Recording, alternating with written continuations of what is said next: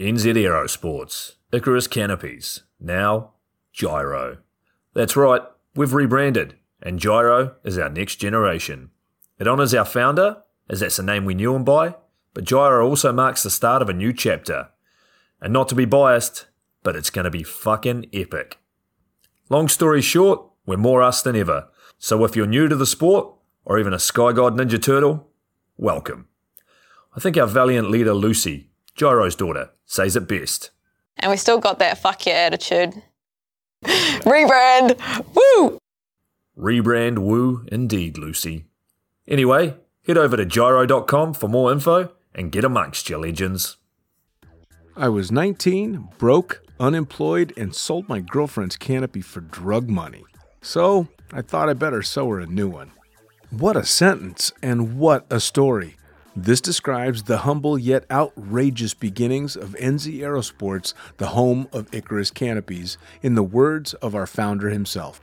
From getting a paratrooper toy from his mom, watching parachutes at the DZ as a six year old, jumping off the wharf with a parachute made from bed sheets, doing his first jump at 16, sewing his first canopy on a borrowed machine at 19, and starting to sell parachutes out of a garage in 1986, Paul Gyro Martin had an undying love for the sky. Our company started with one man with the wildest of spirits and a true blue sky dream a renegade. In the time that Gyro created and ran the Icarus Canopies brand until he passed away in 2017, he pushed everything he had to its limits. We miss him and we always will. Gyro is the next generation of NZ Aerosports. It honors our founder, of course, because it was the name we all knew him by, but Gyro the rebrand also marks the start of a new chapter, our next jump. Gyro is the space between sound and silence, art and science, chaos and calm. Gyro is a state of epic tranquility that transcends understanding. That moment in the door, in free fall, mid swoop, where nothing but the present exists. A perfect balance of euphoria and thrill. Gyro captures our passion for flying and our commitment to designing break the fucking rules canopies that deliver pilots pure, wild flight. Coming straight from the cockpit, it's another episode of Lunatic Fringe with the fucking pilot.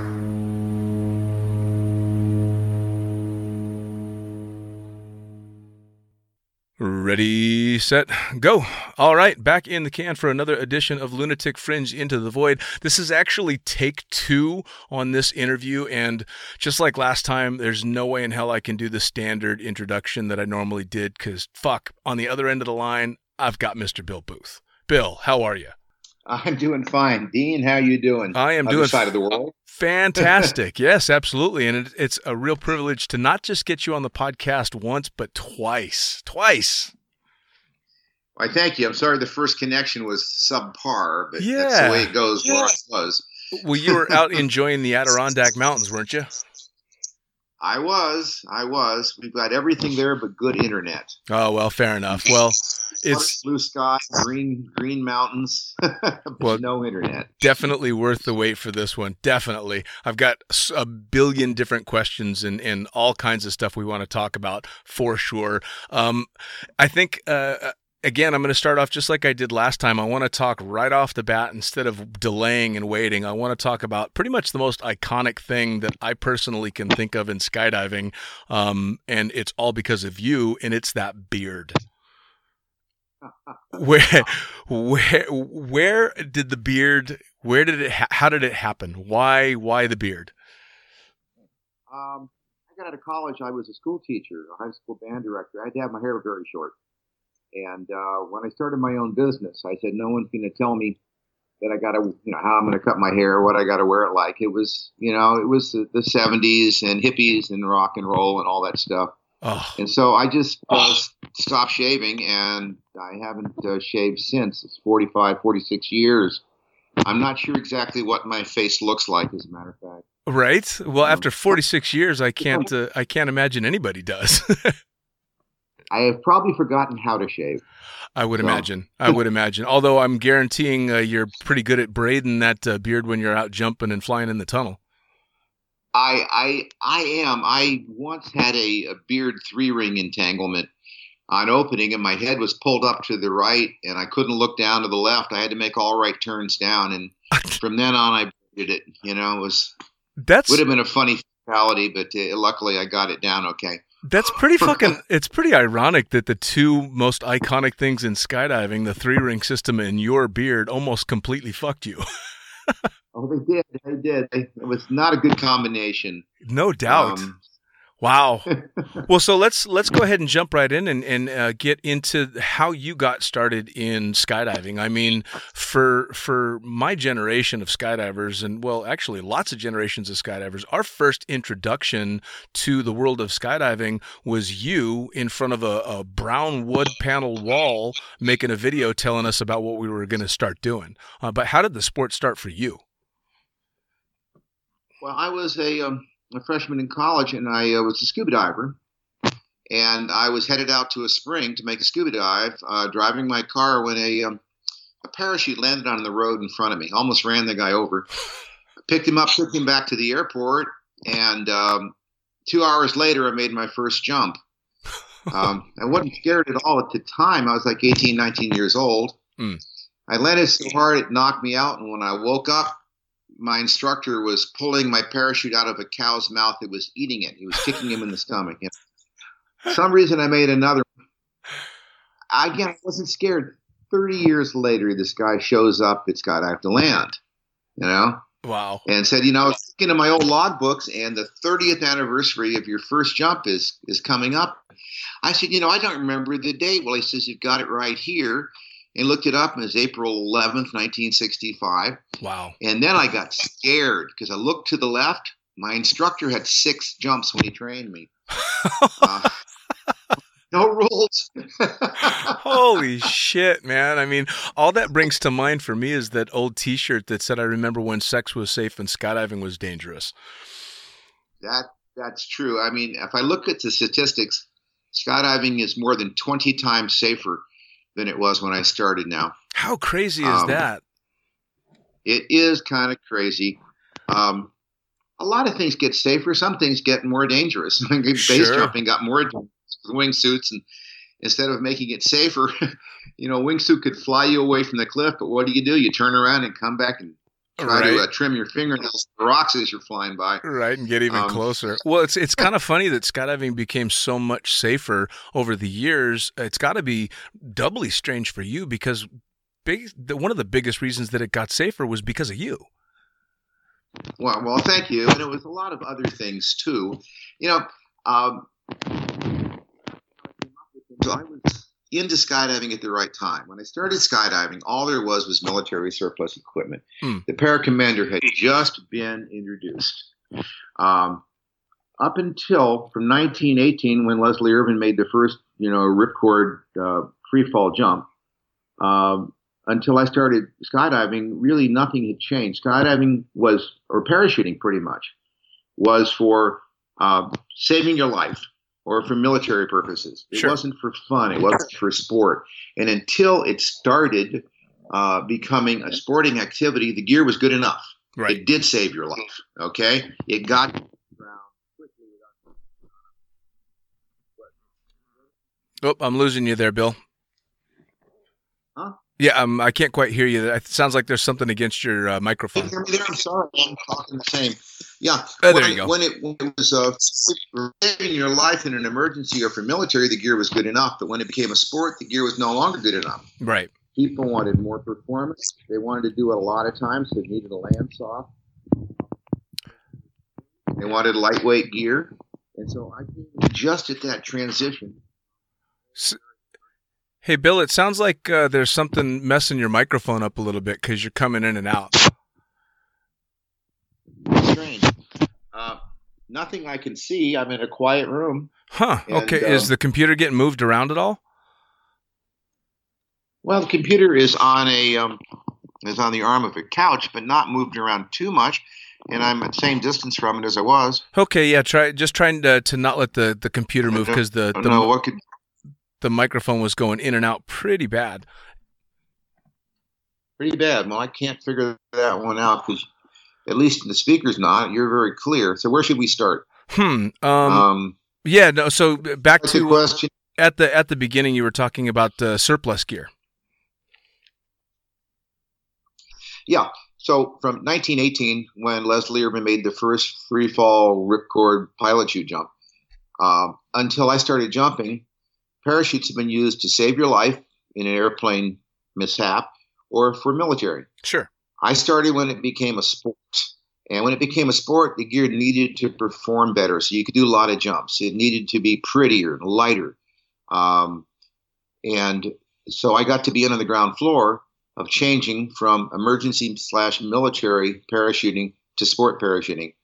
That and must have that's been where the innovation needed to happen. Sh- Happened in the 60s and 70s. Yeah, and it must have been such a crazy transition. I mean, because you you obviously knew what needed to happen, but nobody was making this stuff. I mean, you guys were making this stuff up as you were going. I mean, you built some of your own first equipment, right?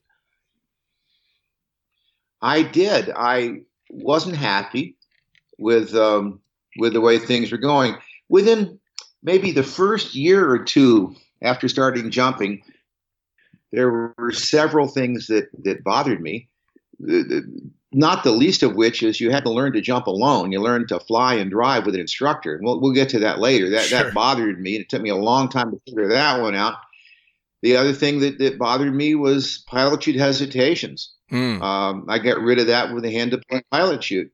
And then, remember when um, I started jumping, the emergency procedure was if you had a malfunction on your big round parachute, you opened your front matter reserve container, no pilot chute, and just threw out the reserve and shook it like a bed sheet in the wind. We could get away with that because um, the malfunctions were very tame. When you have a low performance canopy, you have low performance malfunctions Sure. as canopies became higher performance with the PC and then the RAM air, there ain't no way you Right. could throw out a reserve and not have an entanglement. Plus, another thing happened the introduction of the piggyback system, which meant you could no longer pull and punch your reserve.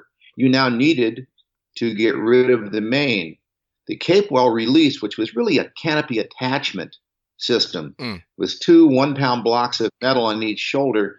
And it was never designed to release a malfunction main canopy. It was designed to release you while you were being dragged after landing on your round parachute. Sure.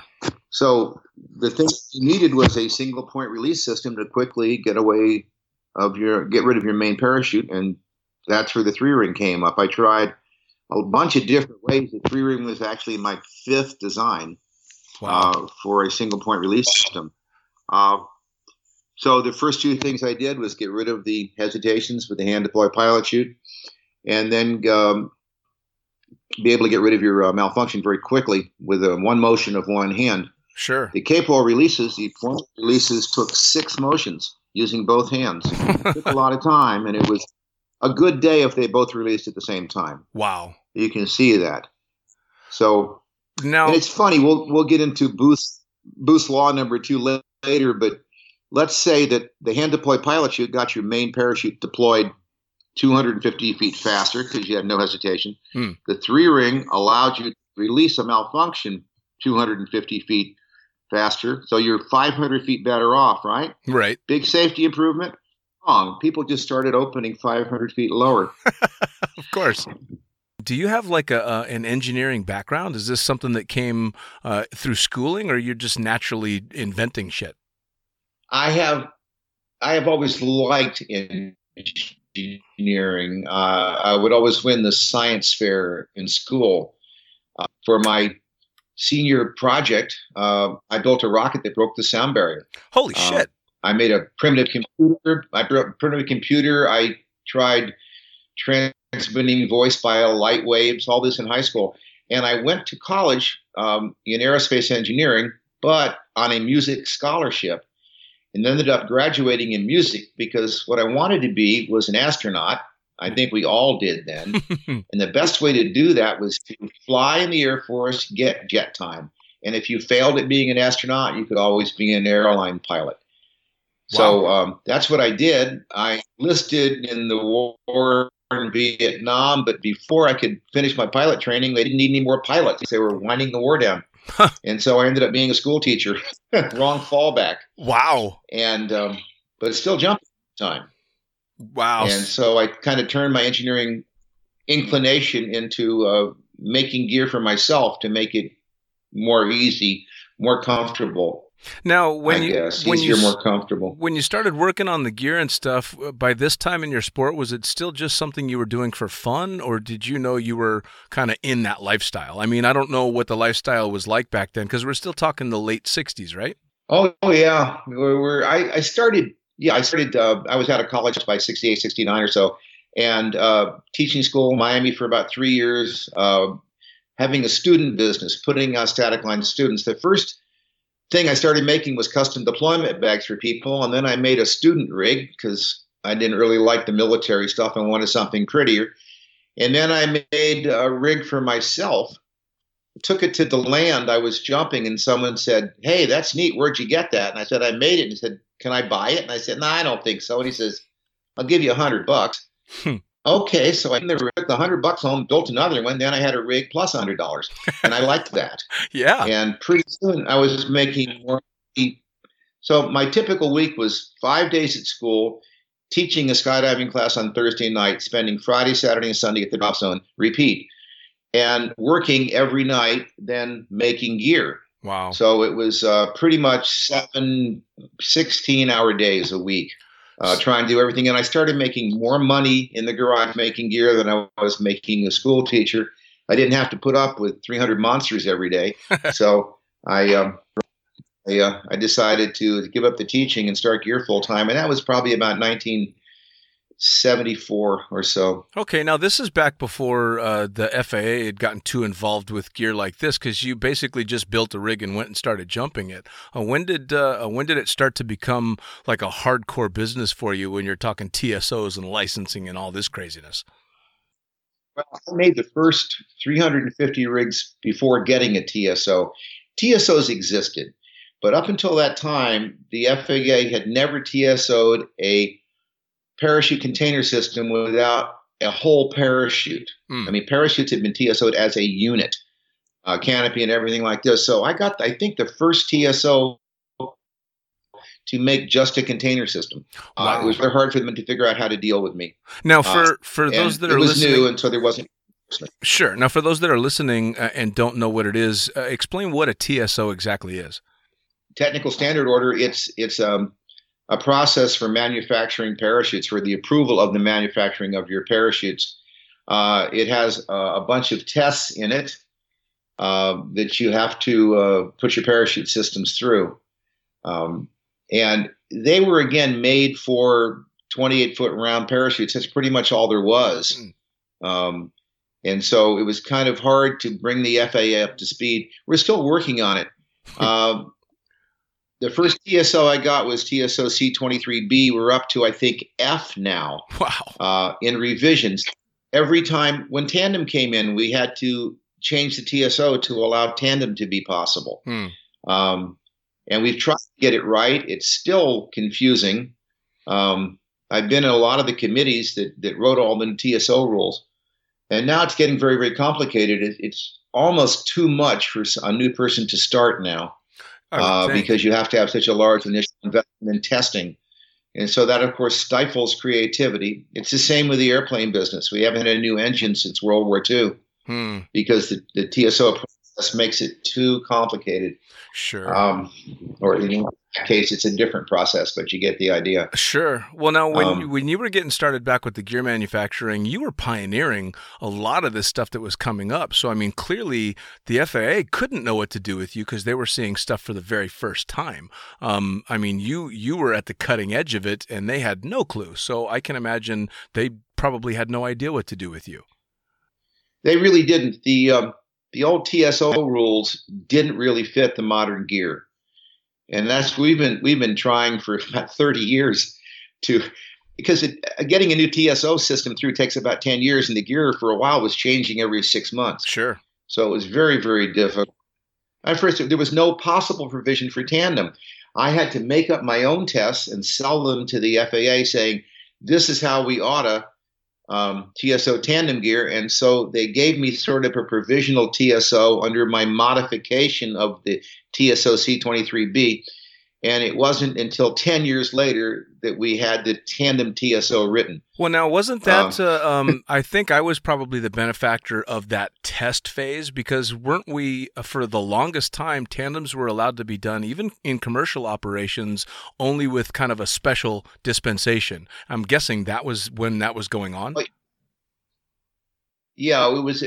We, Ted Strong and I went to the FAA. We were scared that people would start taking their kids and uh, everybody tandem on gear that wasn't made for it. So many people would get killed that tandem would be outlawed. And both Ted and I saw the future of tandem mm.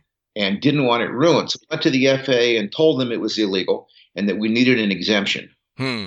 It maybe wasn't illegal because there were no laws against it. right. So they issued us um, an exemption for one year. It took them 20 years to get out of the exemption phase. we had to write a small book and every tandem jump we made back then. It was really about 10 pages of paperwork per jump. Wow. Had to be submitted to the FAA. I never looked at it. That's, That's just crazy. Now, how how did the the idea of tandems start? I mean, uh, I, I, don't know enough about the history of tandems to be able to say, you know, how it all began. Where was the first idea of you know strapping somebody else to you? Well, the first tandem jump that I'm able to find uh, made commercially was 1910. Wow. Uh, two acrobats, a man and a woman, dropped from a balloon on a trapeze and advertised it as a, a, a parachute built for two. So the idea has been around a long time. I've got 12 movies where the airplane was crashing, there was one parachute and two people. So Hollywood used it again and again and again. Sure. But it wasn't practical, it was a stunt. Sure. So tandem for me started in in um, 1972. Paragear Equipment Company had a sale, 44 foot cargo chute, drops a Jeep, right? um, for $44. So I bought one. It came in about a five foot tall rucksack. Oh my you know? God.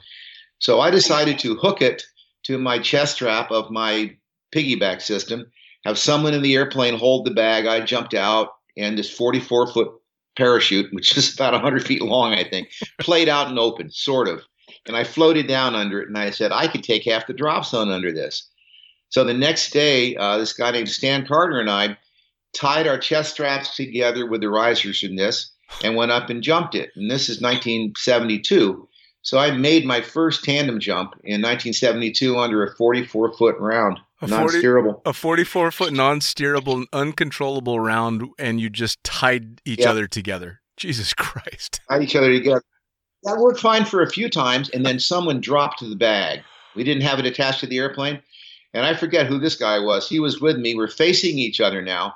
Have a hook knife in each hand, um, holding on to each other with the other hand, tied together with the chest strap. And here comes the bag next to us in free fall. You know, I remember him looking at me. I says, "All right, Booth, what's the emergency procedure for this?" And I just yelled, "Cut!"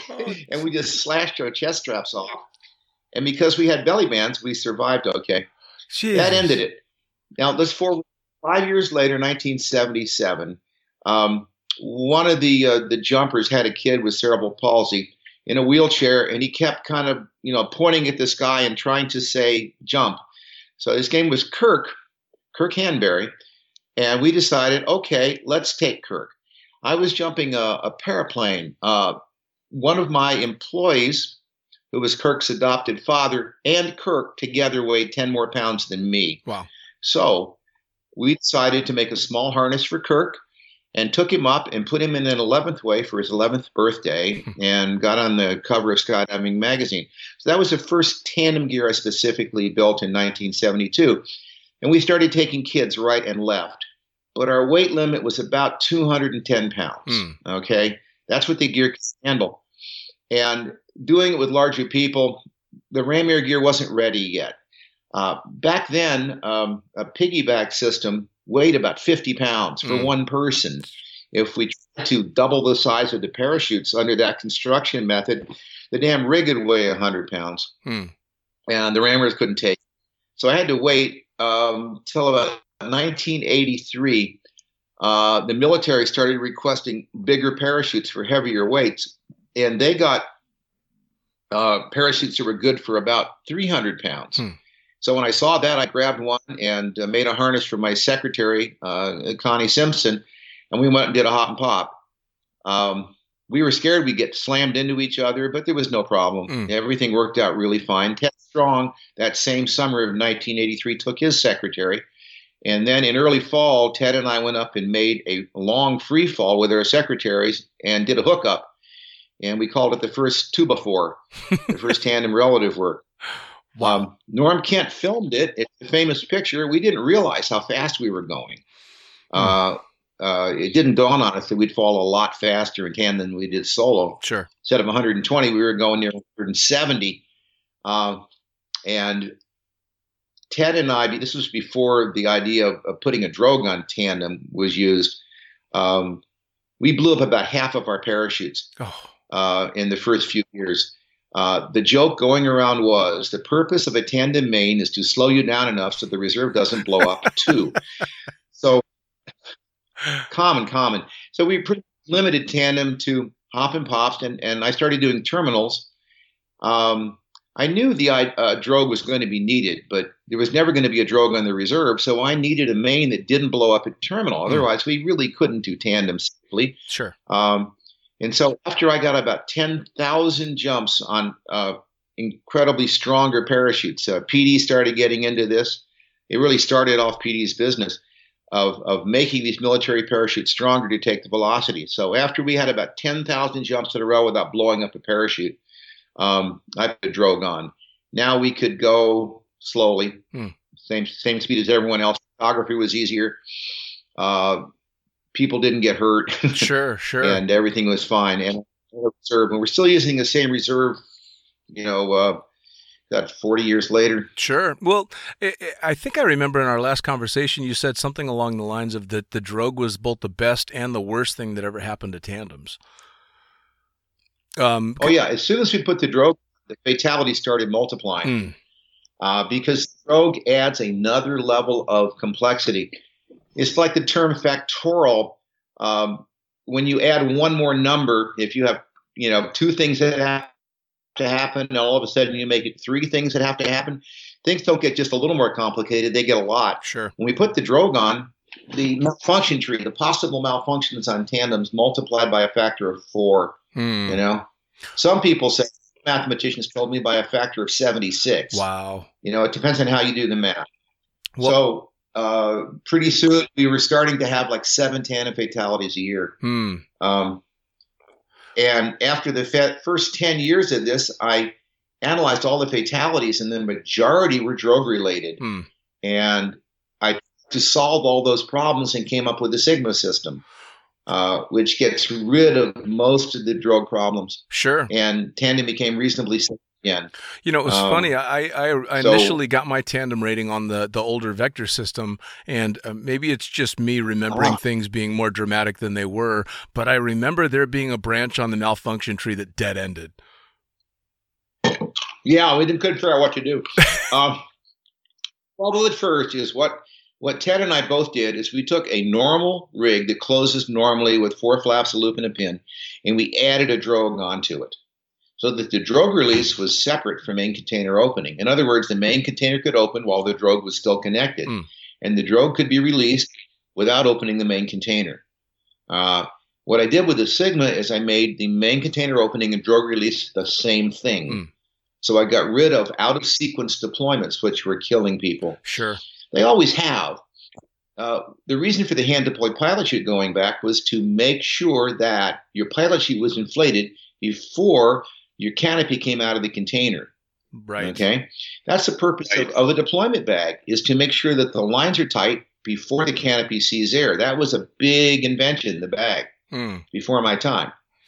Now, I, I I fixed the sequence again in with the hand deploy pilot chute, and then again in tandem with the Sigma. I want things to happen in a specific order. yeah, very much so. Now, in regard to Yeah. especially the upgrade from the older Vector system or uh, the Strong system to the Sigma system, obviously it's had a dramatic effect on the safety of uh, tandem skydiving. But the business volume, when you guys were getting started with this tandem stuff, obviously you knew it had a bit of a future. Did you ever imagine it would become what it is now? I thought it would be well. I thought it would be a little bigger, but my main disappointment in tandem is it has not created that many more permanent skydivers No. because of the way it's used as uh, you you know one and throw away. Um, I've often said you need to take those people that have just made a tandem jump and put them in a lock them in a room with the timeshare salesman, you know, to sell them AFF. Yeah, I, I don't disagree. more- When now when they Yeah, started I, up, I uh, hate to see you remember the uh, the AFP program that was going around for a while, where people were doing the initial training but doing it on a tandem. Uh, do you think that that was maybe underused? Because I thought that was a great way to try and get people a little bit more involved with their tandem experience, which might get them to want to, jump on their own. Well, the, the big problem with tandem systemically is it's too easy. You do not have a lot of time and effort invested in your first jump, Hmm. Like you had to with static line or AFF. All right. And because it's so easy and you have so little time at the drop zone, uh, you don't get quite as attracted to, to the skydiving. I think people want more of a challenge. Sure. And I really thought that you should do probably three tandems to get your canopy control because um, in all of skydiving training is no way to learn can- canopy control. no. And tandem was that was the other thing that was good for it. It's not being utilized for that at all. Yeah. Um, it's I'm- being used as a, a one-time ride. Yep. I mean, I did my AFP program when I started jumping. So the first three jumps that I did were tandems, but those were that was literally the only uh, canopy instruction I got was very brief. Uh, you know, on on the landing of the second and the third one.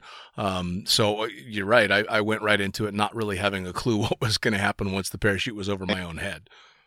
Well, luckily canopies are simple, but canopies have become more dangerous as they became smaller, and it it's become nearly half of our fatalities are under fully opening parachutes. Yeah. uh, fully open parachute. Uh, it- it's a shame. If I could come up with an invention that would cut fatality rates in half, I'd be a real hero. Well, here it is. Don't swoop with small parachutes. Right. course, people won't do that because it's a lot of fun. Sure. And you can't tell a skydiver his behavior is risky because he knows that. That's why he does it. Exactly. I often speculate if we got rid of all fatalities, no one would jump anymore because the, the risk would be gone. Right. And a lot of people do it just for the rush and the risk. Well, and I'm sure you've Um, you've seen this hope- probably a lot more than me. Is that every time there's a fatality, there's a spike in business because people realize, fuck, this is still dangerous. Let's go jump out of an airplane. Yeah. Yeah, absolutely, absolutely. Let's Booth's second law. As skydiving gear becomes safer, people take more risks, do riskier things to keep the fatality rate level. Sure. We have an acceptable fatality rate. Um, and I mean, I hate to say it, one is too many, but we have an acceptable fatality rate in driving. Hmm. There will be, you know, X number of people killed every year driving. Hmm. We accept that. We don't ban driving. We understand it. Sure. Um, and it's a funny trait of humans to have acceptable fatality rates. When we have wars, we say, well, it looks like in the Normandy jump, there will be a 40% fatality rate, and that's acceptable to some people. Hell, you man. know? yeah, no, I don't. I mean, th- again, that that goes back to when you started skydiving.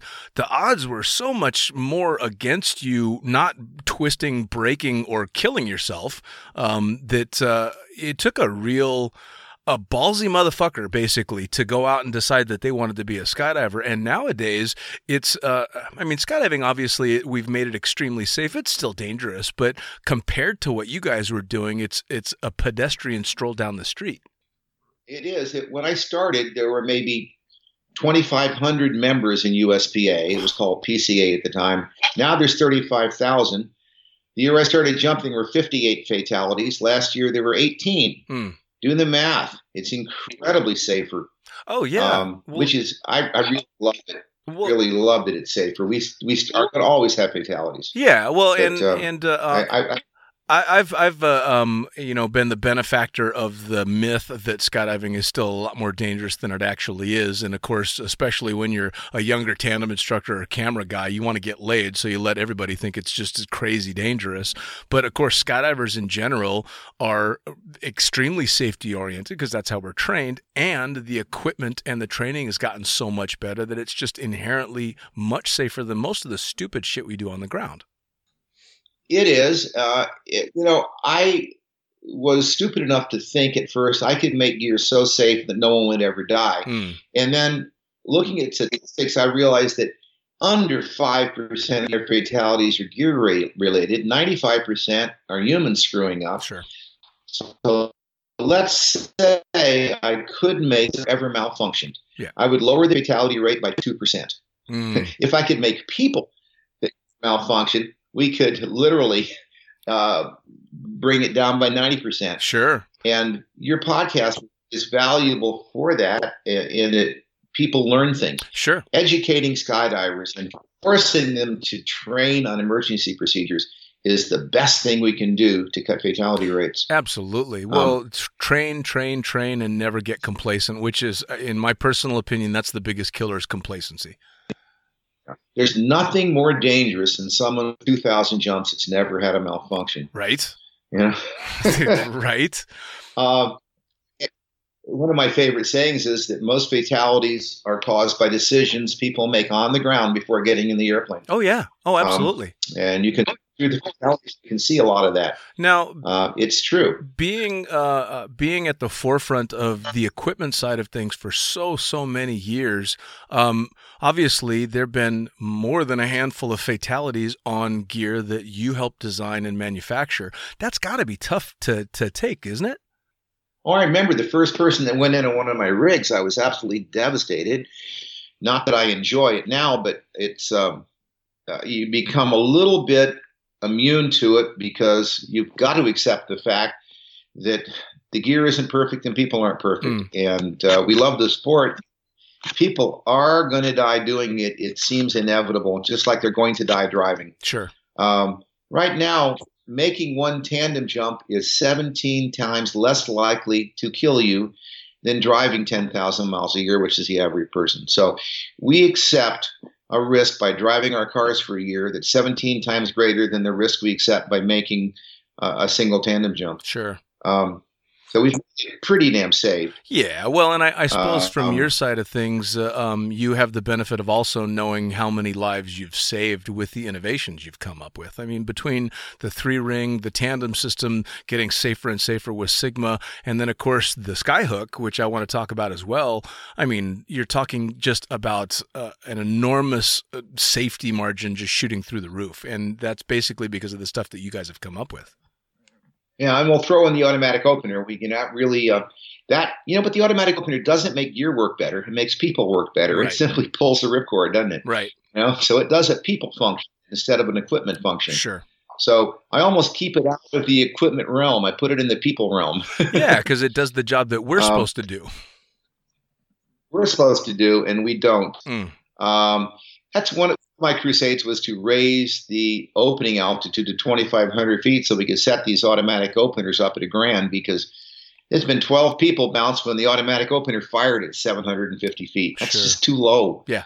You know, so many little things go wrong. A pilot chute hesitation can kill you at that altitude. Sure. And so we've accomplished that. And uh, I'm just hoping that people set their automatic openers just a little higher, give up that uh, half a second of free fall. Yeah. You know? yeah, I'm I'm right there with you. I mean, if I want more free fall, I'm going to get it at the beginning of the next jump.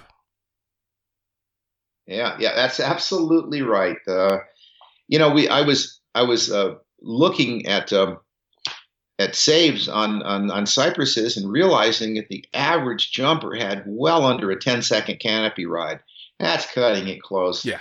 You know, Yeah. Sorry. Yeah, that's too much. And uh, to Yeah. be perfectly honest, one of the things that I enjoyed most in the sport uh, was as the higher performance canopies came out uh, and they were opening softer and sniveling longer, uh, opening altitudes were getting higher and higher to, you know, offset that. So it became very commonplace on a free fly to track off at 5,000 feet at dump by 4,000 feet, which I loved because I was a tandem camera guy. So as soon as the tandem opened up, I opened my parachute. I had never seen 2,000 feet in free fall. Why would I do that? I'm going to open up the parachute and take care of housekeeping and all that. So I loved that those altitudes were going up. Yeah, I, I always loved. I can remember my first ram. I, I went from a um, a 28 foot round to a para commander at um, let me see, about 50 jumps, Hmm. and then I went to a Delta 2 parawing.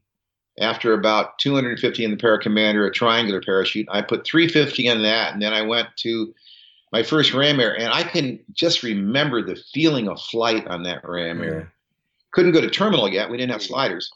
Um, I loved ram air so much, and I loved relative work that I started using my ram air on relative work.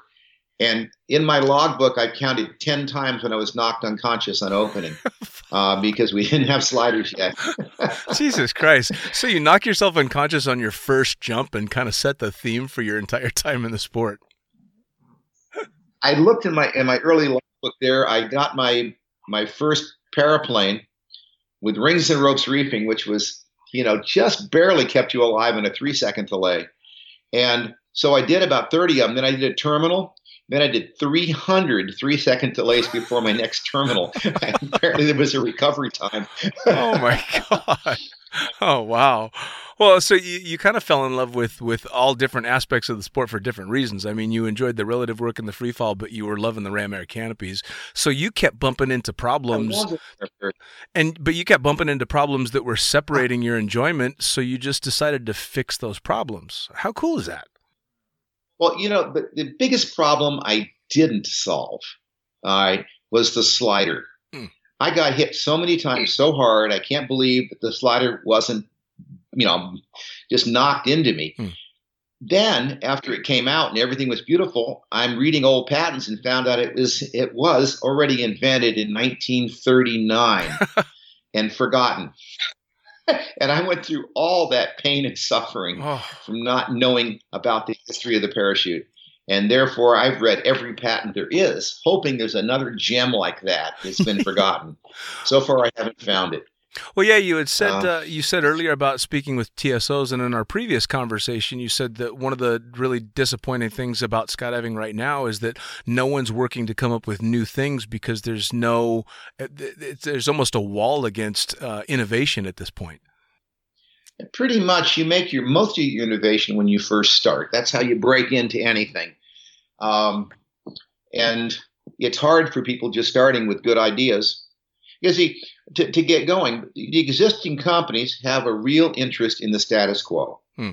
And this comes back to another one of my sayings, all right, is is the experts, or I can pretty much say the majority of people are always wrong about everything. Uh, everyone thought that that that the uh, you know the paracommander was the best parachute that ever happened. They were wrong. People thought that that ripcord deployed mains were the best it would ever be. They were wrong.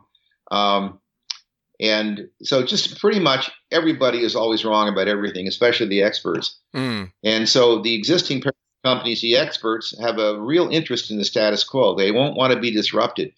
You imagine the disruption the hand deployed para- uh, pilot chute had on the existing parachute industry? Oh yeah. Within a year or two, they realized that they were out of business. Everybody.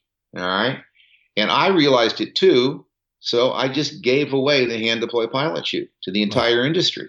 I just couldn't see being that disruptive. Sure. Never charged a dime for it. You know, that was when I was young and foolish. When the three ring came out, again, I could own the whole entire industry. But this time I licensed it for like five dollars.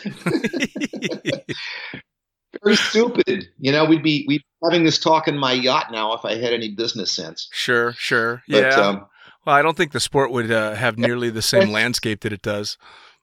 no, every new invention is disruptive. It disrupts the entire industry, and um, it can be a killer. uh, when someone comes up with a new technology. You know, it's a, there's that story about someone in, inventing a hundred mile per gallon carburetor and getting killed by by GM. You know, yeah. Oh, absolutely. that's Peop- the way it works. People want to keep it it like that. Yeah, for Um, sure. Now, um, speaking speaking of innovation and uh, stuff taking over, what's your thoughts on the the wind tunnel? Oh, the wind tunnel is, is the greatest training aid for free fall ever. Uh, it's funny to watch tunnel rats, you know, that started at age six go up and make their first skydive. Hmm. You got got to keep reminding them you've got to pull the parachute. You got to pull the ripcord. You, really, because they just want to do it forever. But they're absolute experts.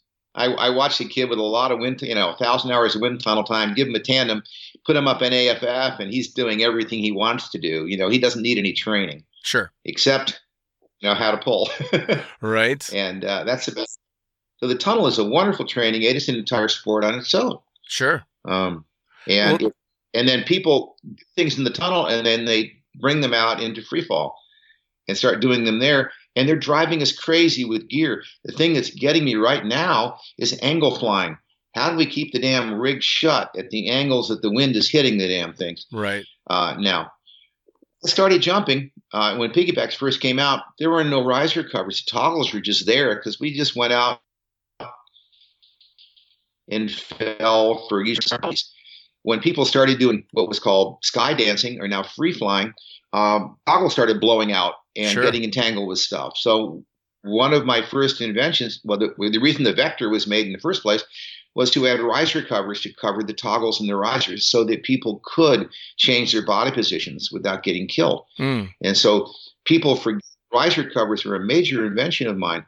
Um, and in, in the terms of the vector was, was made like that. And um, certain things in, in the vector three, again, we went there, the tuck up bottom flaps, the tuck under reserve pin flaps. Mm. They're made so that wind can hit them at 200 miles an hour in every direction without blowing flaps open. Mm. So the gears responded to what people do. And then Sure. when wind tunnels came in, it got really crazy. We've had to, um, well, riser covers. They went from Velcro to tuck tab now to magnets. And the nice thing about the magnets is you can put in two or three, and they can be stronger or less depending on how you're going to use the rig. Hmm. Um, because just doing hop and pops, you don't need riser covers at all, as, Sure. as you see with the uh, the people who do CRW. But if you're going to do speed skydiving or angle flying, you need really, really tight Sure. riser covers, and, and the magnets adapt, and they don't wear out, Right. uh, and they don't cause problems. We've had people break femurs because one riser cover is stuck on a fast deployment sure. causing the parachute to come out of the bag with one group of lines two feet shorter than the other group, causing it to dive into the relative wind and cross load the harness, and you break your leg on opening. I tell you Uh, what. I mean, Uh, as, so, you've had to dig through so many different scenarios and so much shit that can go wrong and then counter those with the way that you're designing the equipment. I mean, it's got to be mind numbing trying to figure out all the different ways that something can fuck up. well, my my, uh, I really should hire a lot of idiots. I always say the idiots are a genius. We think something is perfect until we put it in the field, and it gets halfway across the world, and then the malfunction shows up. The first person that twisted a belly band and towed a pilot chute, just I couldn't believe it. You know, but then I started believing it, and I started designing for humans. I didn't design for the easiest and best, you know, engineering of the gear. I started designing gear for people who screw up Sure. so Sure. that even when they screwed up, even when they screwed up, they wouldn't be killed. So the least likely place you would ever think to put a hand deployed pilot chute is on the bottom of a container. You Hmm. can't see it. With gloves on, you can't even feel it. It Right. should be up front in the belly band where you can protect it. Hmm. But no, the belly band ended up the worst, and the place that we thought was worst ended up the best yeah. The because BOC of is, humans. Yeah. It's absolutely the. The only way to Oh yeah. Yeah. It's it's absolutely flawless. Now, speaking of of having to try and come up with different ways to counter people doing stupid shit, uh, eventually that transitioned into you guys also coming up with the skyhook. Now, how did that come about? Because that's been a big deal. Well, the skyhook was was um, was designed for tandem, tandem canopies are big, and tandem has a large delta V problem. Different speeds, a range of speeds where you're going to have to open your reserve. Hmm. On a regular rig, you can open your reserve at 20, 25 miles an hour if the main is really big. Not anymore because they're spinning so fast that 20 is gone. Sure. Or you might be going 120 at terminal. Tandem is 20 miles an hour to 170. Hmm. Okay.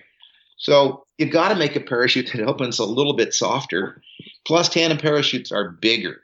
Hmm. Now, you can't put one pilot chute that's good enough for 20 and 170. If it doesn't pull too hard at 170, it won't pull enough at 20. Hmm. Pilot chutes are pilot chutes are a real compromise because you never know at what speed you're going to deploy your reserve. Right. So we accept the compromise, go to a mid-range pilot chute, so it pulls a little too hard at terminal and not quite enough at um, at at a hop uh, you know, breakaway from a fully open canopy. Mm. I wanted a system that deployed the reserve with the same force on all speeds. Hmm. All right, and I came up with Skyhook. But let's go back to tandem. Um, when you break away from a fully open but malfunctioned main, it takes three seconds to get your canopy out of the bag in tandem. And in that three seconds, three different tandem pairs had tumbled through the reserve lines, resulting in fatalities. Sure. I needed a way to direct bag that tandem reserve for the low velocity breakaways. And it's the same as a direct bag static line. What it does when you jump out of an airplane and you're main in a direct bag is it gets the lines away from your body so fast that you can't entangle with them. Sure. And that's what the Skyhook was. I replaced the airplane with the, with the main parachute. Hmm. And what I found out was if you break away from a fully open canopy, and we'll say this is in sport mode now, it's a half a second to line stretch. If you deploy it from a bag lock, it's a half a second to line stretch. Hmm. So what this Skyhook does is it it puts the same force on the reserve deployment every time. Sure. You don't have the pilot chute conundrum, too big or too small. And that's because a big, fully inflated malfunction pulls harder than a bag lock. Hmm. All right. Automatically, your pilot chute is sized to your velocity. You know? Sure. Sure. And that's what it was for. Tandem. So I never thought of using it on um, on sport rigs because the difference in velocity is not great enough to cause serious problems. right. Although a lot of people have gone in on line stretch. I've watched quite a few. Sure.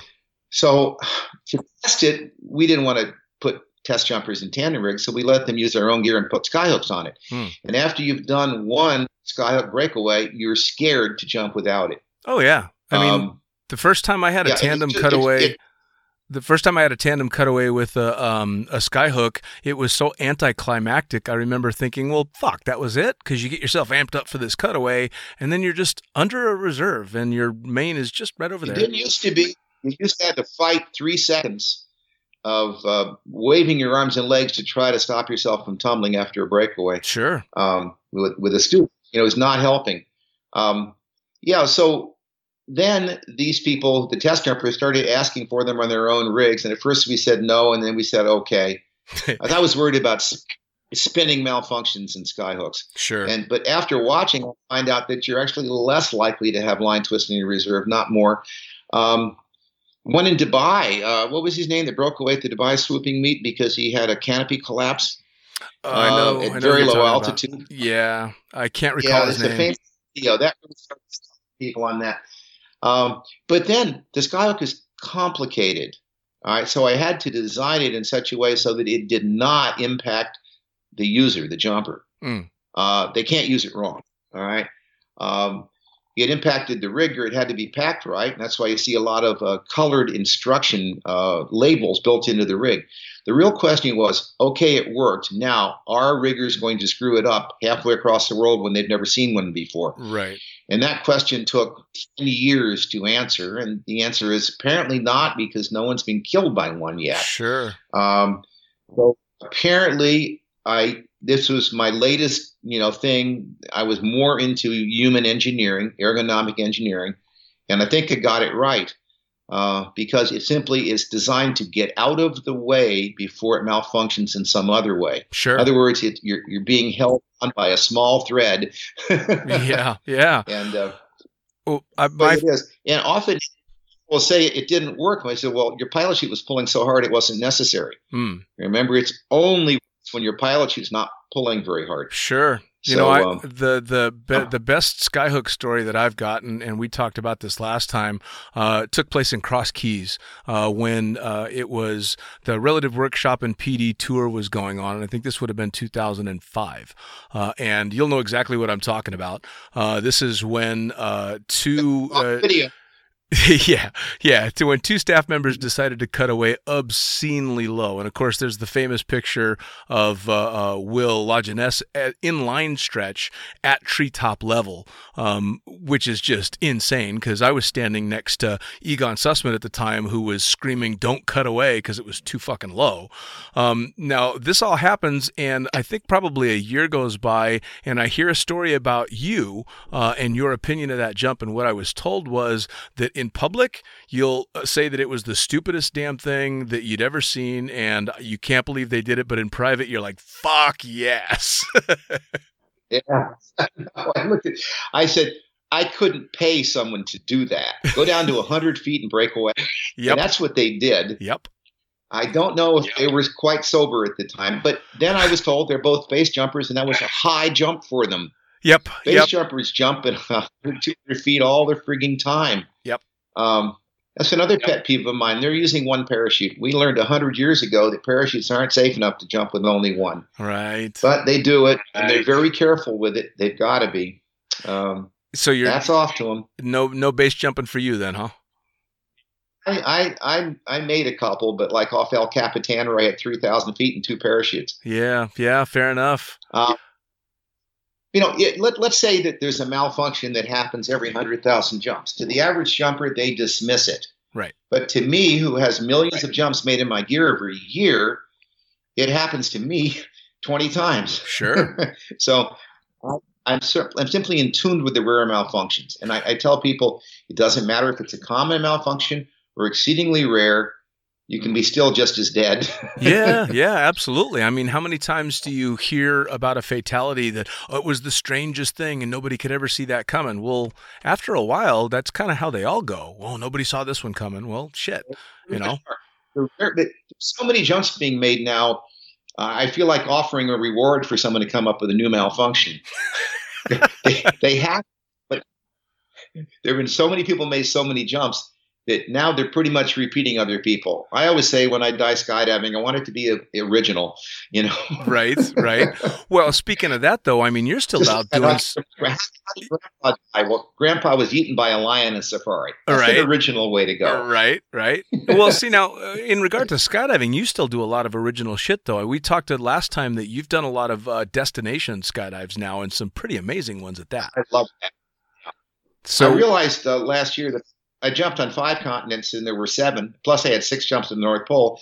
So when the pyramid jump came up, I hopped on that. That's been politically impossible my whole jumping career. There it was, and I recommend everybody do that while it's politically uh, available. It's like asking to jump over Washington D.C. yeah, You just no way to get permission. Yeah. Right now, a an Air Force, an Egyptian Air Force general's son is a skydiver, so take advantage of it. He got dad's permission. yeah. All As a matter of fact, uh, as as we're doing this interview, there's there's Yeah. photos and videos all over Facebook of him jumping over the pyramids. Uh, photographer Juan Mer, a friend of mine, is actually doing a lot of the shots. Yeah, it, it's it's it's awe inspiring. You get open over the pyramids, there were tears in my eyes. It wasn't from free fall. It's an Mm. amazing view. Um, and then last last Christmas, I spent on the South Pole. I went down there to jump. They won't let us jump on the South Pole because the last time people tried, three of them died. Three out of six. no, all right. Um, Do you know the Do yeah. you know the backstory to those fatalities? Oh yeah, it was, it was 1996, and I was taking people to the North Pole. I think it was my fourth North Pole expedition, and I was talking to him and saying I'm going to try to jump the South Pole next year. I've got my permissions in order. So these six guys wanted to beat me down there. They're people I'd taken to the North Pole, so they got a permit two weeks before mine, and uh, went down there and didn't prepare. The air is very thin down there because the atmosphere is compressed the density altitude is like six or eight thousand feet higher than it should be. Hmm. Um, and so they just hooked up in a four way and they got hypoxic, and one had an automatic opener, which saved his ass. The other three went in holding hands, you know? Well, Um, And, And so the- my can- my permit was canceled, and I'm unable to get another one for 20 years. Wow. Eh, Yeah, I mean, the story Um, that I had heard about that was that there was no AADs and that they just had zero depth perception because of where they were jumping. Oh, yeah. They had no, it was a overcast day, and uh, the one survivor told me it looked like he was inside a white ping pong ball. Oh, wow. You know, in every direction, it was the same color, and and of course they didn't use oxygen, um, so uh, which they should have. Well. Like you said, they made all the mistakes on the ground. jumped over Everest. Yeah, they made their mistake on the ground in planning the trip. They made their mistake before they left the U.S. I've jumped over Everest now um, at 30,000 feet. Wow. Um, as a matter of fact, uh, CPS is making military jumps with landings above 20,000 feet as we speak Isn't that amazing? uh, right now. Um, yeah, it is amazing. Uh, it's landing funny. over 20,000 feet. when you Even jump from 20,000 feet. How crazy is that? It's funny that uh, as we're talking um, and we're doing this interview, we finish up. I wake up tomorrow morning and I actually board a plane to Nepal because I'm going to be hiking up to Everest Base Camp. Okay, that's that's a great trip. I, I recommend everyone do that hike. It's awe-inspiring. That's what I've been told. Um, It's. Yeah, it's funny to be looking down at the weather from a mountain, you know, but you Right. can do it up there. so now, what was the jump like? I mean, that had Yeah. to have just been insane. It's intense. We we want, I wanted to circle Everest, but of course China's on the other side from Nepal, and Mm. we said we'd be shot down. Besides, there's a rule you're not supposed to come really close. It's a sacred mountain, so we got about a quarter mile away, and the view was wonderful. It's nearly black. Uh, it's kind of amazing. It's kind of a black and white world up there with a very blue sky. Uh, and uh, then we uh, we jumped at an old rescue airstrip for when they used airplanes before helicopters. Um, the only airplane that could take us from that airstrip to 30,000 feet is Pilatus Porter. Helicopters can't do it. Hmm. Um, and they banned, they banned all single engine airplanes up there, and uh, we had to get permission. Flew a, a Pilatus Porter in from Switzerland, Wow. and then coming back to the airport crashed, and now there are no more, so no more 30,000 foot jumps. You can go to 26,000 and um, and jump next to Everest now, but you can't go over it anymore. sure. Uh, well, unless even you flew in with an aircraft airport. sure. I mean, even the twenty-six thousand foot jump would be pretty damn spectacular just for the scenery alone. It's fun to be in free fall at 20,000 feet with mountains whizzing by you.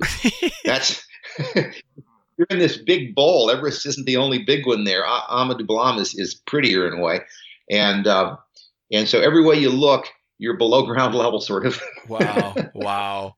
So Yeah. now, That's kind it's sort of like in the Alps, you know, but just a little bit higher. Yeah. Oh, yeah. Now, so uh, just skydiving in general, you've kind of hit every angle uh, between uh, instructing and jumping and, and being a part of uh, designing so much of the gear that all of us use every day. Uh, let's talk about the social aspect of skydiving. So, you started back in the, the late 60s and early 70s. Um, was it the same kind of vibe as we have now? Because, uh, I mean, it, it again, it was the summer of love, so to speak, back then. I'd imagine that skydivers are pretty on the edge anyway. It must have attracted some pretty wild and crazy people.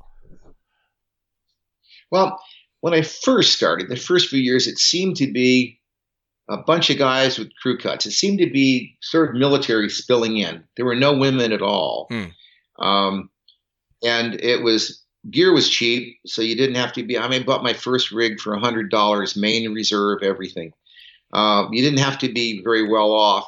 You spent a lot more time talking about it and sitting at bars drinking because a couple of jumps, your legs hurt a lot. Someone with 200 jumps was limping. And that was the expert. That's where the D license. 200 jumps was this guy got. Wow. Yeah, really, three jumps in a day is about all you could take because there was no flaring. You you hit like a bag of potatoes. Sure. Um, so it, it was a, a lot more time you would spend in your first year. I mean, I made 75 jumps. Now kids in their first month make 75 Sure. and I was I'd made a lot. Common to make 20 jumps a year and spend most of your time in bars talking about it. uh, now we've kind of lost a lot of the social. And people show up in their in their their Beamer and and and make three jumps and leave. sure. Um, some drop zones are nice. Drop zones with bars are better places uh, where you can socialize. Right. And there's so many other action sports now uh, to take your mind away from skydiving. So I see people coming in and out more quickly. Sure. Well, now, Um, what do you think? and think? again, uh, investment is easy. I, I, my personal opinion has always been that the biggest draw to skydiving uh, has been the social aspect of it. I mean, I love jumping and I love being in the air. I love flying the planes. But what's kept me personally in the sport for 25 years has ultimately been the community. Um, do you see that kind of changing? Well, it's still around. Um, I was um, just out at the uh, Skydiving International Muse- Skydiving Museum Hall of Fame with all the old guys, um, which was a lot of fun. Mm. In some cases, I was feeling fairly, and I'm 73. Uh, but uh, and we were talking about this exact subject, but we were doing it at the bar and having a good time. Um, yeah, it, it is. The social aspect is different. The whole world is different. Um, there was uh, again the military aspect where everyone's drinking all the time. Then we got into the 70s when everyone was doing drugs all the time, Sure. and now it's just more dis- detached atmosphere. I don't know how any of us made it through the 70s. Uh, we we it, I think the 77 meet we had three fatalities in, in an hour and 15 minutes. And we found out that someone was putting LSD in the water containers by the loading area. oh my You know, God. these kinds of things don't happen that much anymore. Yeah. no. Um, I know it's sick. Uh, oh wow wow. I mean part of me um hears a story like that and wishes i had been there to see it all and the other part of me is like oh fuck all that. Well, the the the, uh, the night that meet that that that ten way meet was 110 10 way teams um, out of uh, probably 15 DC threes at the drop zone, and then the Freak Brother conventions got even bigger. oh You know, when we'd have 3,000 skydivers together for a week, which we don't see anymore. no Um, no That was a real camaraderie. You know, that's when you got you got skydivers got banned from entire towns. You know, oh my god i mean i I can remember, remember Jake J.C. Penney with Scotty Carbone buying lingerie for the lingerie jump that they always did. A bunch of guys in lingerie, and the FAA was out there, and I was explaining to them uh, how safe and sane skydivers were. And here comes Scotty and ten guys wearing little teddies and nothing else, going heading for the airplane. I just shook my head. oh god yeah well that I, It's just fun. I, I suppose that part hasn't changed because there's still a lot of nutcases. It just seems that anymore, um, a lot of the the uh, so I guess I guess you'd call them um, weekend warriors are out more for the Instagram pictures and then head on home. Uh, whereas uh, back then, I mean, it was all about the, you know that lifestyle. It had to have been absolutely freaking amazing. It was. It was all men. It was all men. Women came in and changed the vibe more than anything else. Uh, before that could happen, the gear had to get lighter so they could pick it up. Mm. And uh, but at the same time, I just met three very strong, big women who are tandem masters out at Paris. You Mm. know, so um, It's the- but the vibe is different with, with with women in the sport now than it was definitely. You know, it was guys before, and now the women civilized this as they have, have for centuries. sure, yeah, And, uh, absolutely. Drop zone is a little correct. Make, yeah. make us behave just a little bit more. Make So- us behave a lot better. Thank God. for it. right so now as as we continue moving through the sport what do you see do you do you see any big innovations uh, coming up in the future do you see any uh, small changes is there anything to be looking for Well, in 1974, we were jumping ram airs on three ring risers in a piggyback container system with a hand deploy pilot chute. Hmm. What are we jumping now? exactly the same thing. yep Now, the ram airs for a while got more dangerous because they got smaller. And now we have XRW wingsuits for big. right You know, I think back and I look at, at wingsuits and I look at base jumping. People tried the first, all the first parachute jumps were base jumps. We didn't have airplanes. Right. Then we had balloons. Right. And uh, so they were pretty much all base jumps. Wingsuits were tried in the 20s, then again in the 50s. Almost everyone died. And what made wingsuiting and base jumping possible was a hand deployed pilot chute. right Uh, because you need a pilot chute now when you're base jumping, and in wingsuiting, you got a big burble to conquer, and that's the best way to do it. right So it's funny that was not the intention of the hand deploy pilot chute, but it ended up bringing back now wingsuit is wingsuiting is wonderful oh yeah unless you're talking proximity flying, which is crazy. I think they lost 18 jumpers one summer in Switzerland Yeah. uh, proximity flying. I know it's now is now listed as the number one most dangerous thing that humans do. Yep. And yet people do it. They accept the very high fatality rate in exchange for the thrill. It's crazy, isn't it? That it's crazy. We we rationalize and say it's not going to happen to me. Um, I know, and I've that's got why totally safe. We'll Uh, never be totally safe because people are willing to push the boundaries, Of push course, the envelope. of course, we're always willing to to take that extra step and, and push a little harder and go a little further and, and test ourselves. You know, um, and thank God, that's that's the that's the hallmark of all progress. It's the only reason we're out of caves is people people push their luck. You know, Yes. a few of them died doing it, and everybody benefited from it.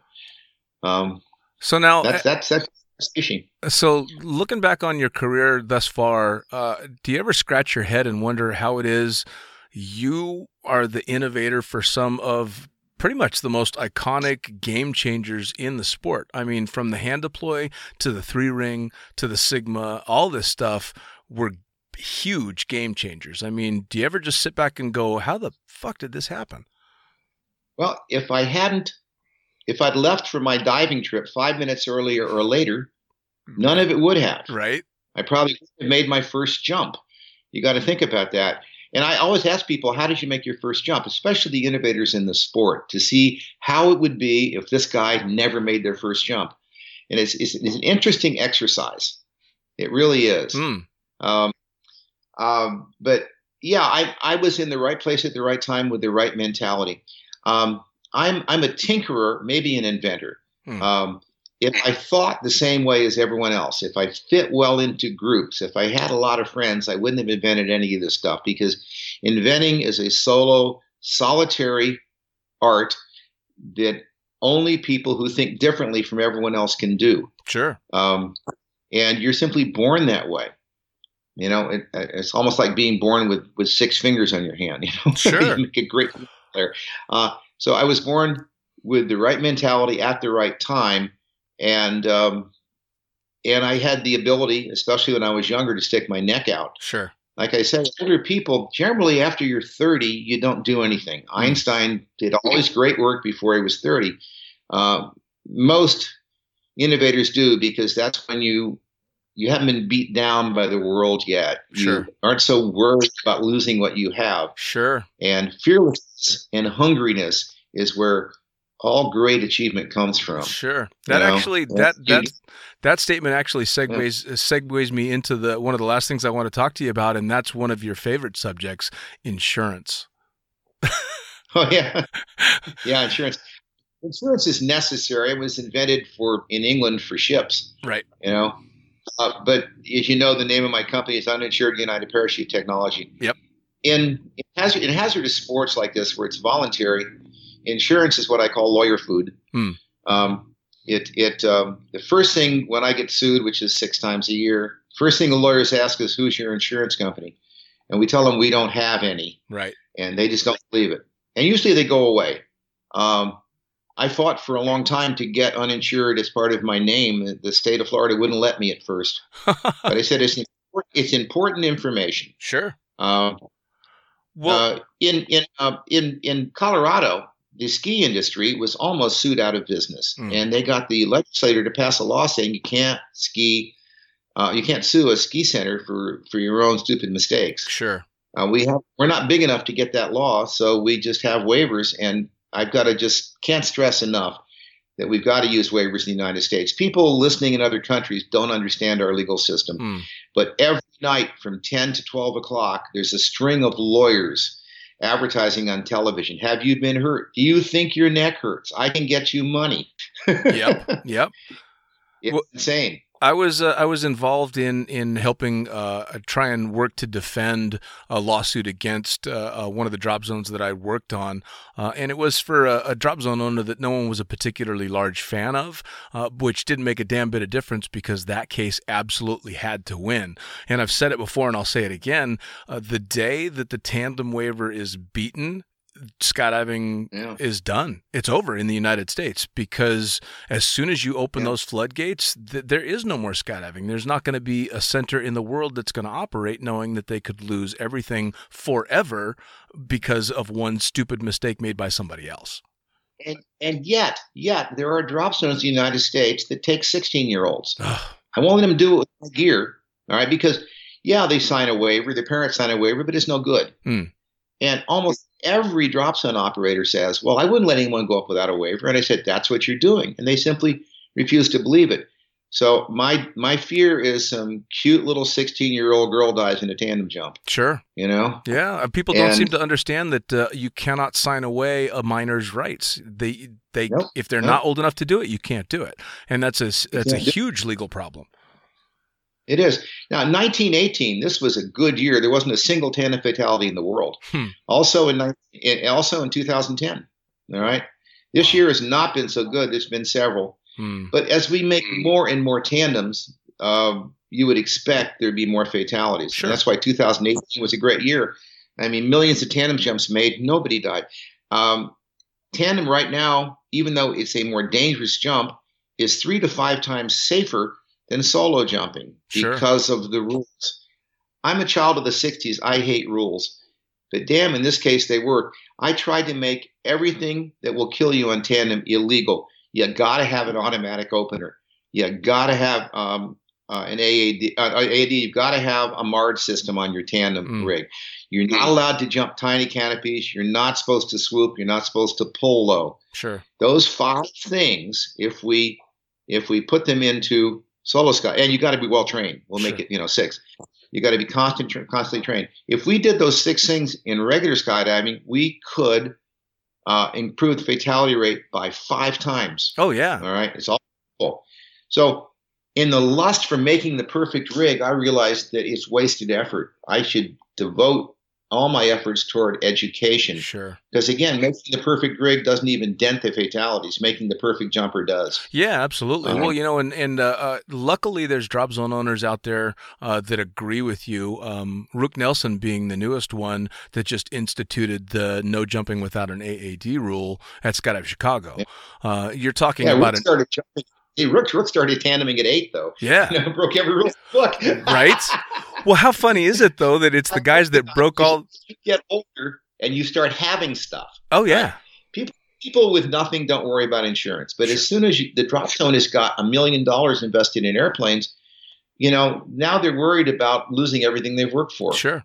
Um, Well, I remember when so- uh, when you guys were still the Relative Workshop, and then the name changed to the Uninsured Relative Workshop, and my first thought was genius. It's fucking genius. it says it all Funny. right there. Yeah, I know. And again, again, it was a fight with the Secretary of State in Florida to uh, put that in there. They say you can't do that. You know, it's like I, I did it because I heard of a drop zone that lost a suit, and when the jurors were polled, and they went, "What? There's no insurance? They're going to lose their house. Their kids can't go to college. What have we done? Can we change the verdict?" Hmm. I decided you can't tell jurors that at trial there's no insurance. So the only way I could do it was putting it in the name. And if we ever get before a jury, we've never gotten that far because the waiver's good. The first question my lawyer is going to ask me is, you know, what's the name of your company again? absolutely. and, and that's exactly what it's for. Um, Sure. I get lawyers calling me all the time. We retained to sue you until we looked at the name and just started laughing. Oh, That's. It, I mean, it really was a stroke of genius because it all in one fell swoop it says everything you need to know. And of course, uh, as a jumper, it it not only tells everybody don't bother suing us, we've got no insurance, but it also says, hey, everybody that does this shit takes responsibility for themselves. Uh, and I'm sure you would agree. I don't know of a single dead skydiver uh, that I've known over all the years that would want anyone to sue anybody for something that happened to them. That's the trouble with tandem. There's someone that the, the parents uh, don't know that they're skydiving. They haven't accepted it, and they go up and they die in their first jump. Yep. And that's where all the lawsuits come from. Yeah. Um, I mean, I think right now, as stupid as it says, if I knew the trouble it was going to cause me, I perhaps would not have ever started tandem. Hmm. Um, I mean, I am at any one time fighting minimum of three lawsuits. Um, and you know what's the first thing um, that you stop spending on when you got to spend on lawyers? Your R and D budget. Sure. So these lawsuits stop us from spending money and making the gear better. Um, it's it's a real shame, yeah. uh, but it's life in the United States. And Yeah. uh, so sending people constantly training, training, training, training, training. It's the best insurance that I can give the whole my my whole it's the whole sport Sure. is to make sure that the tandem instructors are trained and we pull ratings Yes. and uh, people do stupid things. Now- And yet, drops zone operators, you saw just a few years ago, they were they they started using a lot of tandem masters that had no training. sure. And when the second fatality came, we figured it out. Yep. And and insisted that all those people be retrained. They Which- had ratings, but they they just you know it's a pencil pack basically. Yeah, yeah. When especially when you're talking about tandems, which is really our only. Um, it's a, it's an amazing avenue into the general public. You can't tarnish that reputation by having people that don't know what the fuck's going on. You know, you know, there's a tipping point. There's a tipping point when everybody in the world has either made a tandem jump or knows someone that has. Right. Okay. And when we hit that tipping point, tandem can really explode. Um, I'll tell you, Skydive the Beach down in Australia. Started on a you know little beach drop zone, and then he kept buying drop zones. Now he owns them in New Zealand too, and they're a publicly traded company. And the first year I looked at them, they they pulled in eighty eight million dollars. You know, Jesus. and now I understand it's two or three hundred million dollars. That's larger than the entire parachute construction in, uh, industry in the world. Wow. Okay, Wow. you see how big tandem can be. Wow. You go into that place, you've got a couple of attractive women in blazers behind a marble desk and a chandelier. Uh, the building matches the airplanes, matches the jumpsuits. They're cleaned every day. All right, like this, and you're treated like you're checking into the Hilton. Hmm. All right, and, and you, most U.S. drop zones don't look like that. Right. You know, Rook Nelson's is one that does, and Chicago's got two wonderful drop zones. Um, they look like they're professional uh, organizations, Sure. and so you feel a lot safer. And if- If, we had that, skydiving could- could could really really take off. Sure. And don't throw away your people. There's no more enth- enthusiastic person to sell on skydiving than someone that's just made a tandem jump. Oh no. You know. You know, it's it's kind of funny because I, I think all the way back to my very first jump, and again, uh, like pretty much everybody in the sport that I know, my very first introduction to skydiving by a person was you sitting behind a desk with that that brown paneling behind you, telling me what I was about to do could kill me, and it was my fault, and that I couldn't sue anybody, and that if I did sue anybody, I'd have to pay my own expenses. And I remember Yeah. doing the exact same thing that I watched happen thousands of times once I had become an instructor and was putting people in front of that video. I giggled and thought, "Yep, all right, that sounds about right." And it's so funny that uh, about right. yeah. Had a lawyer sitting behind the camera going, "Stop smiling." You know, people say, "Why do you look so glum?" And I said, "I was required to look glum. Yeah. This is serious. This isn't fun." You know. yeah, you don't Um, you don't want to look yeah. cheerful when you're talking about how different ways you can kill yourself doing what you're about to do. And just out at Paris, I was watching. They have someone read a statement saying, "I have seen the waiver. I have signed it. I realize Yep. I may die doing this," and they videotaped that. Yep. I wish every drop zone would do that. Yeah, man, it's a, it's a Um, different I hope no- world. It is a different. I hope no one ever dies in skydiving. I really do. Uh, again, it was devastating uh, the first time it happened to my equipment. Sure. But um, you know, what can you do? No. You can't stop. No. Because I think I've helped by not stopping. Um, I want to make it better, and if the lawyers will let us, we can grow. Sure. You know, the reason everyone's got these nice Skyvans and and and uh, twin turbine aircraft to jump out of is tandem jumping, Sure. and we've got to preserve it. Yeah. I'll tell you. I'll tell you a lawyer. This couple went to a drop zone, and uh, she was going to make a. Uh, he was going to make a jump, and she was filming everything, and they were going around asking everyone at the drop zone, "Is this really safe? Can you get hurt?" Every single video reply, because these were lawyers. Every single video reply of every jumper in the drop zone, yes, this is dangerous. They were going there to try to prove that the people weren't warned. and they, they actually sent us the tape, and I said, I don't know what you guys are doing, but all skydivers seem very well trained around new people. And no one says, ah, it's a piece of cake. You can't get hurt. You know? Oh yeah, no, that used Um, to be one of my favorite answers as a tandem instructor when I would have a potential student asking me, "Is this dangerous? Could I die?" Yep, sure could. You could. Absolutely. Sometimes I wonder. Sometimes I wonder if there were no fatalities, would people still jump? Yeah. You know, I think I said that.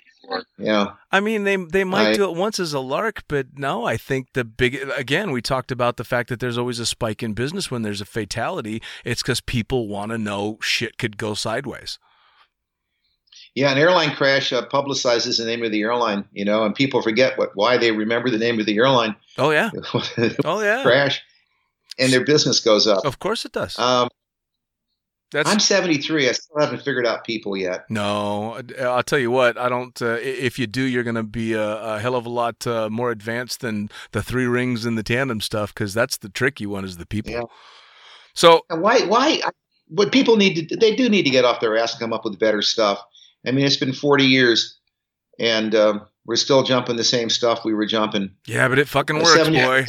94, 2004. You know, it, it it's uh, 40 years, Yeah, it and nothing's changed. It it works good though.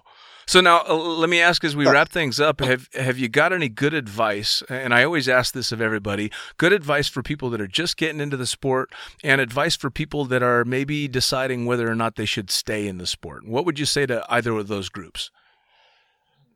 You know, there's a Skydiver Resurrection Society, and they're de- they're devoted to get people who quit to come back. I just ran into them out at the museum. Um, anyway, go slow. All right, you don't need to be jumping a 76 square foot canopy when you get 50 jumps. Right. All right, don't try to do too much. Uh, a lot of people that come in for a tandem say, "When can I wingsuit?"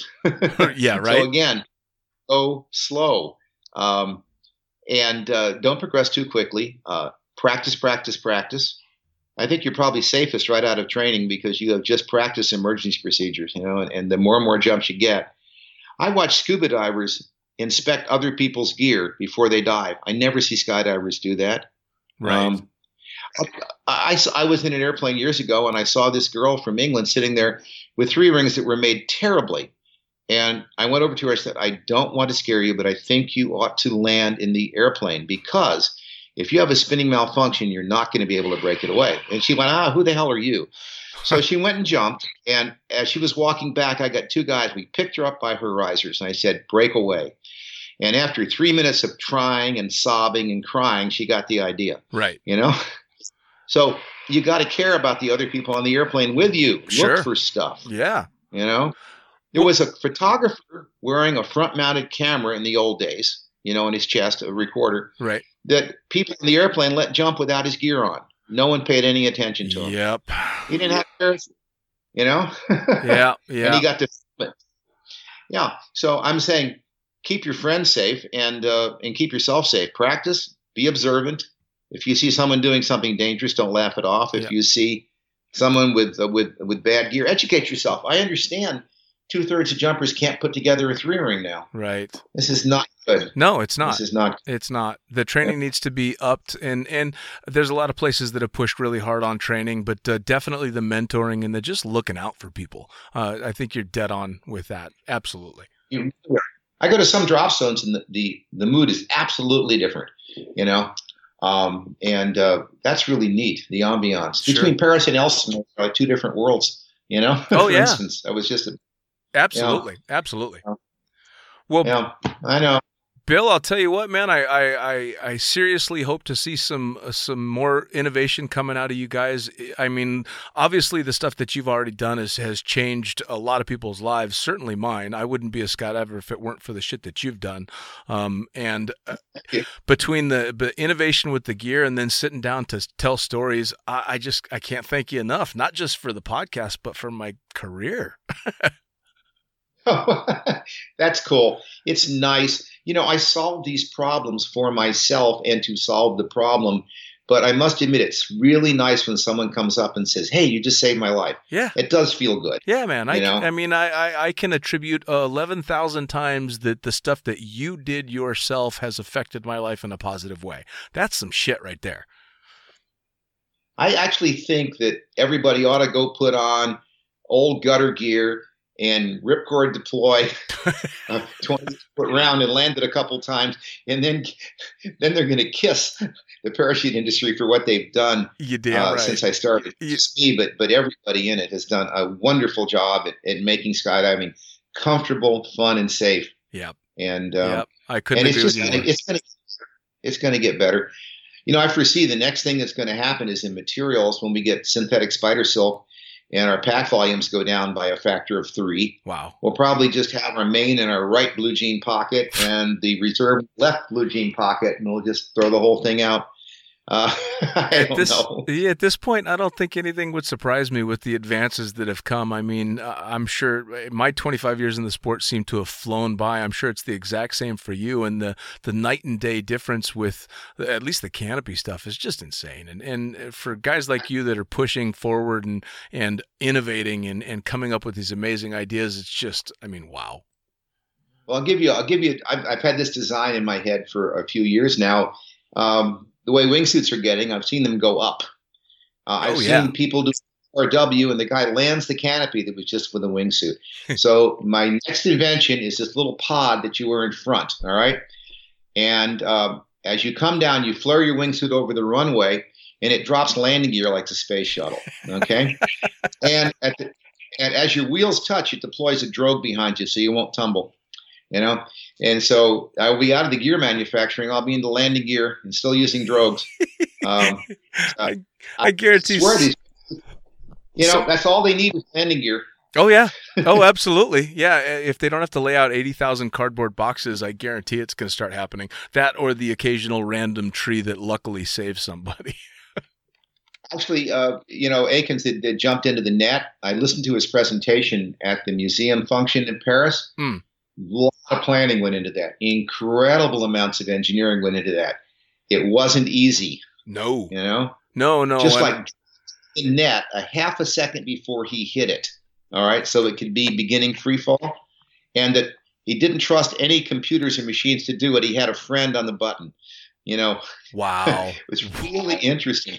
And I, I didn't think I'd be so fascinated with it, but listening to him, I went, "Wow, that's a lot of work you did for that I- one jump." You know what? I think I'd actually like to hear uh, a little bit more about it because I've got, uh, um, uh, I'm sure, wrong set opinions about that particular jump. I'm, I'm not a big it- fan of that kind of stuff. Very safe and sane. He's very safe and sane. Knew exactly what he was doing, and pulled it off.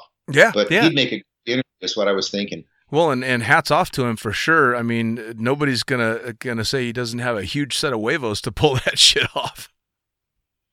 He did. He explained why they went from 25,000 feet and um, and why he didn't hit the center of the net and all these things. The questions you want to ask are all Sure. there with good explanations. So uh, that, Well- that's uh, that's a lot of fun. Yeah. Um, most of these things are like, and, and of course you can listen um, uh, to the uh, the space shoot jump. You know, sure. um, sure. The, the the amount of planning that went into that. That was the other speaker right there. You know. right. Those two guys doing, and they're famous for this one little thing, but this one little thing was years of work. yeah. Oh, um, absolutely. And um, that, um, Well, that that's just the way it is. What what seems simple is really years and years and years of work. well, and I don't think um, there's anybody in the sport. I don't- They, I don't- they just show one day, you know. Yeah, I don't think there's anybody in the sport that would know better about putting years and years in innovation and ideas into skydiving. I mean, you've you've pretty much been there since well, shit, since the beginning. Uh, so uh, yeah, wow. I'd yeah, say well, like Alan, so you know these guys, when you listen to what they did, and we were in on that, you get very impressed with the engineering that goes into these seemingly simple things. sure. Um, not, they're not. Well, So- just the engineering that goes into something like a throw-out pilot chute. I mean, life changing. Really, pretty spectacular stuff from a very simple idea. You know, when you see a serviceman, you go up and say, thanks for your service. I, I would say all the young jumpers, when they see the old timer walking around the drop zone, go up and shake his hand and say, thanks for your service. Yeah, man. Yeah, man. For sure. Well, They and, put up with You could have a good time. And again, let me uh, let me be the the one to say it uh, yet again, Bill. Besides sitting and and uh, shooting the shit with me on the podcast, thank you so much for all the ideas, even if they were initially done just for yourself. Thank you. I mean, I I, I can't even imagine what life would be like if you hadn't done the the crazy shit that you've done. Well, I appreciate that very much. I've got a legacy, I guess, and I'm I'm I'm proud. The only nice thing about getting older, I tell my friends, is at least now I know how my life is going to turn out. Pretty much. yeah, you do. Well, the Bill, kids at 20 have a clue. You do not have a clue where No. you're going. no, no. Well, I can I can be the first to say at 50 I'm just starting to get a grasp on it.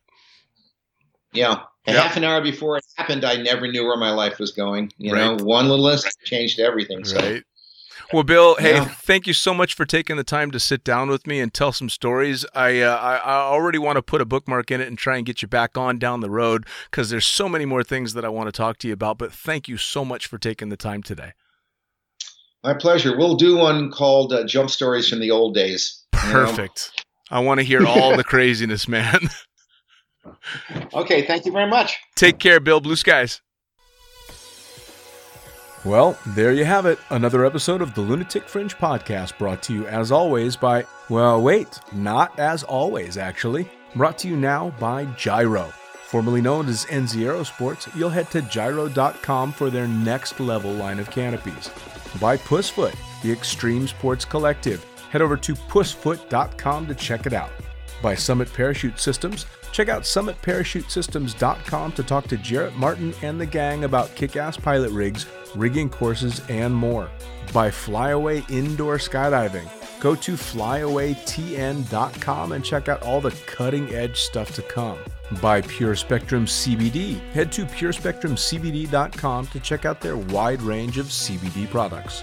And as for us, head to the lunaticfringepodcast.com to listen to any of the hundreds of episodes currently available. Hit the link for our YouTube channel, pick up your copy of the Lunatic Fringe book or The Accidental Stripper, and get a sneak peek at upcoming guests. Once again, thanks for listening. We'll see you next time.